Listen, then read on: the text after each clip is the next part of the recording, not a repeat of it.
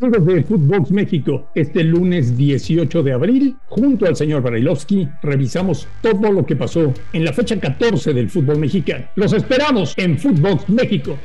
Footbox México, un podcast exclusivo de Footbox. Un placer saludarles. Hoy es lunes, lunes 18 de abril. Ayer terminó la fecha 14 y mañana empieza la fecha 15. 14 jornadas completas. Ahora sí podemos decir que todos los equipos ya jugaron 14 partidos. No hay pendientes, no hay pospuestos, no hay nada raro. 14 jornadas completas. Y en las próximas tres se definirá qué equipos entran directo a cuartos de final y cuáles jugarán el repechaje. Una semana muy cargada de fútbol. Tenemos muchísimos partidos y todo lo vamos a comentar aquí con ustedes en Footbox México.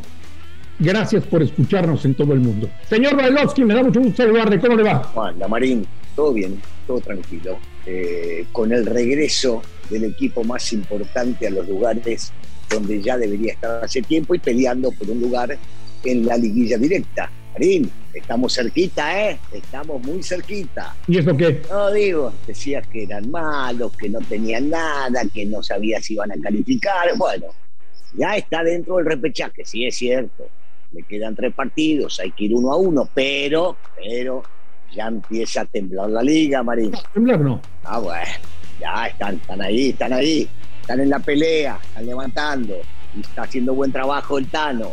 Vamos a dejarlo trabajar, vamos a dejarlo. Los jugadores empezaron a despertar, así que bueno, esperemos que, que, resulte esta levantada para llegar a donde debe estar. El, el, partido del viernes en Tijuana, Ruso, ¿Es el mejor partido del América en el torneo? Es probable, sí, sí, sí, sí, sí, es probable. Yo, ¿sabes qué? No, le saco el probable, sí es el más importante. Sí, sí fue el mejor. Eh, la, realidad es que se jugó, se jugó bien, se aprovechó circunstancias, eh, se ganó bien contra un equipo que es muy, pero muy difícil en su cancha y la realidad indica que eh, el América está, está levantando. Ojo, todavía le falta, pero está levantando y ojalá llegue a su máximo en estos partidos que faltan.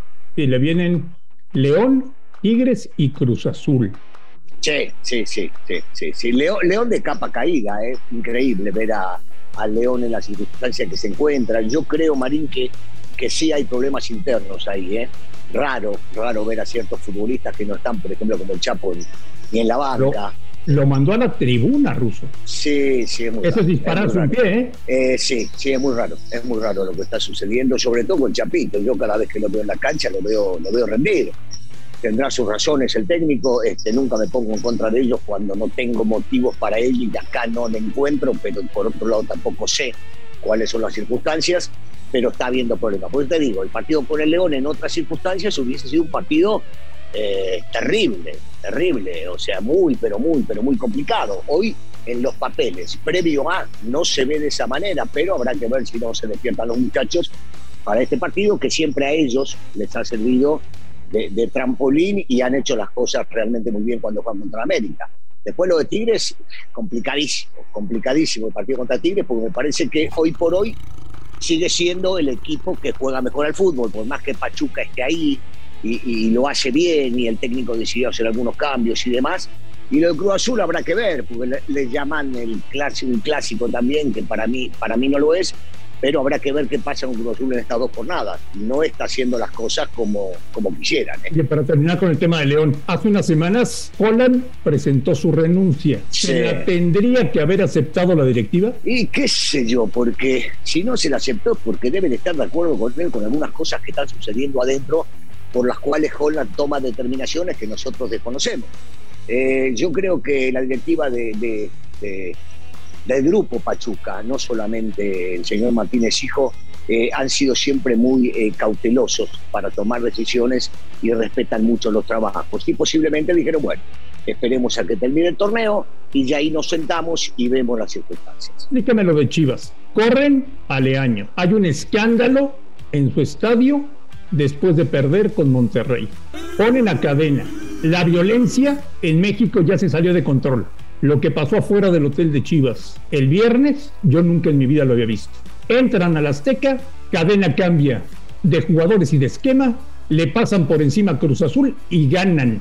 ¿Qué pasó en Chivas, Russo? Sí, eh, vamos, a, vamos a separar las cosas, Marín, que tanto a vos como a mí, como a la mayoría en este mundo nos, nos provocan desprecio, que es el tema de, la agresión y las cosas que están sucediendo fuera de la cancha. Eso es inadmisible, inadmisible, porque si uno se pone a pensar en lo que sucedió en Querétaro y las medidas que tomaron, viste, acá habrá que tomar algunas medidas también, con, con los pocos estúpidos que terminan haciendo estas cosas, punto y aparte. Lo de, lo de Chivas en lo futbolístico lo veníamos viendo, venía sucediendo, eh, el equipo no rendía, el equipo no sacaba puntos, el equipo no ofrecía lo que la gente quería y tampoco lo que quería la directiva y se terminó cortando por, por lo más sano, dejando cadena, posiblemente los, los futbolistas sintieron un respiro. Cadena decidió hacer cosas que posiblemente antes no se hacían, eh, poner a ciertos jugadores o jugar de una manera distinta, más pensando en la ofensiva, en vez de jugar con un centro delantero, juega con dos, porque este partido Vega lo jugó más centralizado que sobre el costado, junto, junto a Saldívar, y, y, las cosas se fueron dando y el equipo terminó rindiendo y terminó haciendo ver mal a un Cruz Azul que en su cancha parecería como que pierde puntos eh, muy seguido contra equipos que no vienen bien. Entonces, eh, siempre es un cimbronazo, ¿no? El tema del cambio técnico. Pero me parece que acá, aparte del cambio de técnico, hubo cambio de, de manera de juego, de sistema, de entender otra cosa, porque Leanio últimamente jugaba sin centro delantero. Y aquí eh, el técnico, el señor Cadena, lo que hace es poner a dos centro delanteros. Y la idea ya de movida, de base, eh, del mensaje que se le da al futbolista es totalmente diferente. Vaya semanita para Cruz Azul, ¿eh? Pumas les llenó el Azteca media semana y fueron eliminados. Chivas les llenó el Azteca el sábado y perdieron. Te lo pregunto abiertamente, Russo. ¿Cuánto crédito le queda a Juan Reynoso? Y yo creo que este torneo, Andrés, deberá ser de, y ver y evaluar la directiva cómo, cómo termina el torneo. Eh, y, y, ahí seguramente tomarán decisiones. Eh, vos sabés muy bien que en el fútbol mexicano, por más que salgas campeón, si después no rendís, el crédito se va acabando poco a poco. Eh, por supuesto que no es para tomar ninguna medida hoy por hoy y hay que dejarlo trabajar a Reynoso y terminar el torneo para luego ver qué puede llegar a, suceder. Pero también, y a favor de Reynoso, y esto sería de Reynoso y de cualquier técnico de Cruz Azul en estas circunstancias, entender que no está su líder, Corona, no por echarle culpa a jurado, ¿eh? pero no está su líder Corona en el vestidor y en la cancha, y tampoco Charlie. Charlie estaba siendo una de las figuras de este equipo, poniéndolo Reynoso en una posición que no había jugado nunca, prácticamente libre detrás de los delanteros. Y yo creo que esto sí incide.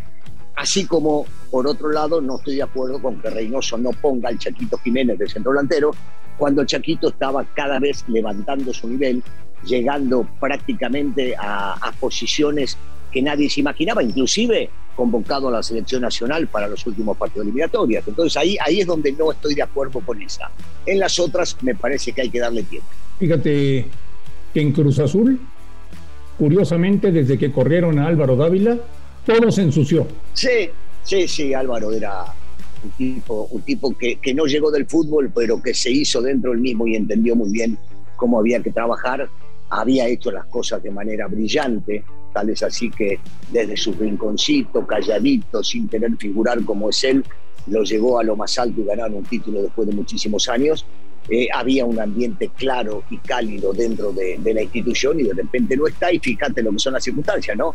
Porque prácticamente son todos los mismos y el equipo empezó a decaer. ¿Y qué me dice Russo de los Super Pumas? Del equipo que tiene más huevos en todo el fútbol mexicano. Ya, e, es la sensación, yo, yo te diría, del momento mientras está Lilini, o sea, no desde hoy, desde el día que llegó a la dirección técnica de este equipo. Eh, te sorprende partido a partido, Marín. Eh, porque, porque a veces uno dice, no, este equipo ya está, ahora se murió, y sobre todo en este último partido, con la expulsión de, de Dinero, para mí injusta, todos los hábitos dicen que estuvo bien, para mí injusta, porque hay que saber juzgar lo que realmente sucede eh, en una jugada. Y acá, y acá Dineno no es que va y le mete un planchazo por arriba a la rodilla. El, chico que barre, en este caso Mesa, él se barrió con la rodilla y Dinero buscaba la pelota y no tenía que haber sido expulsado. Es mi, mi forma de entender el fútbol. Pero bueno, vos ya sabés, el VAR en cámara lenta te muestra cada cosa que son reales, pero que no deberían existir dentro del fútbol. Y la realidad es que después de esa expulsión entran al vestidor, se manejan, hablan, lo organiza bien el técnico, mete un cambio, vos fijate, el cambio de Corozo que le da dos goles, y no por los dos goles, pero la inteligencia del técnico de meterlo porque dice, nos están apretando, se vienen todos para adelante, ¿qué quiero? Rapidez. Y mete un tipo rápido para que le termine en alguna oportunidad, porque él no sabía cuántas iba a tener, imaginando, porque yo solamente imagino el segundo gol.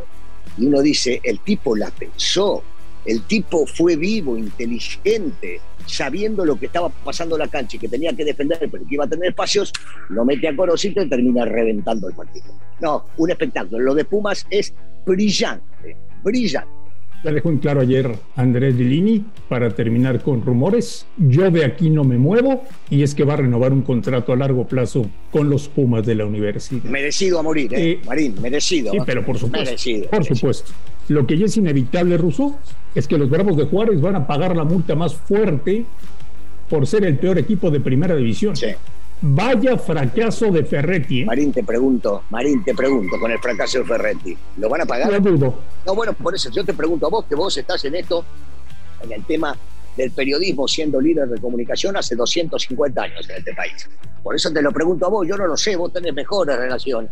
Vos tenés mejores relaciones. Es que yo, yo, yo, sigo, yo sigo sin tener un comprobante que me enseñe que los del torneo anterior sí pagaron. Claro, a eso voy, que, que por lo menos si es real eh, y es justo esto que vienen diciendo para no permitir ascender o descender, ellos deberían sacar un comunicado, miren, esto es lo que se va a pagar, aquí está el comprobante de pago y entonces nadie duda. En este caso, todos podemos dudar porque no nos enseñan un comprobante de estas cosas. Pero bueno, eso no quita que futbolísticamente lo del Tuca en Juárez es un fracaso enorme una jornada? Sí, sí, me gustó. A mí, a mí me gusta cuando hay partidos atractivos, cuando hay movidos, cuando uno no imagina lo que puede llegar a suceder.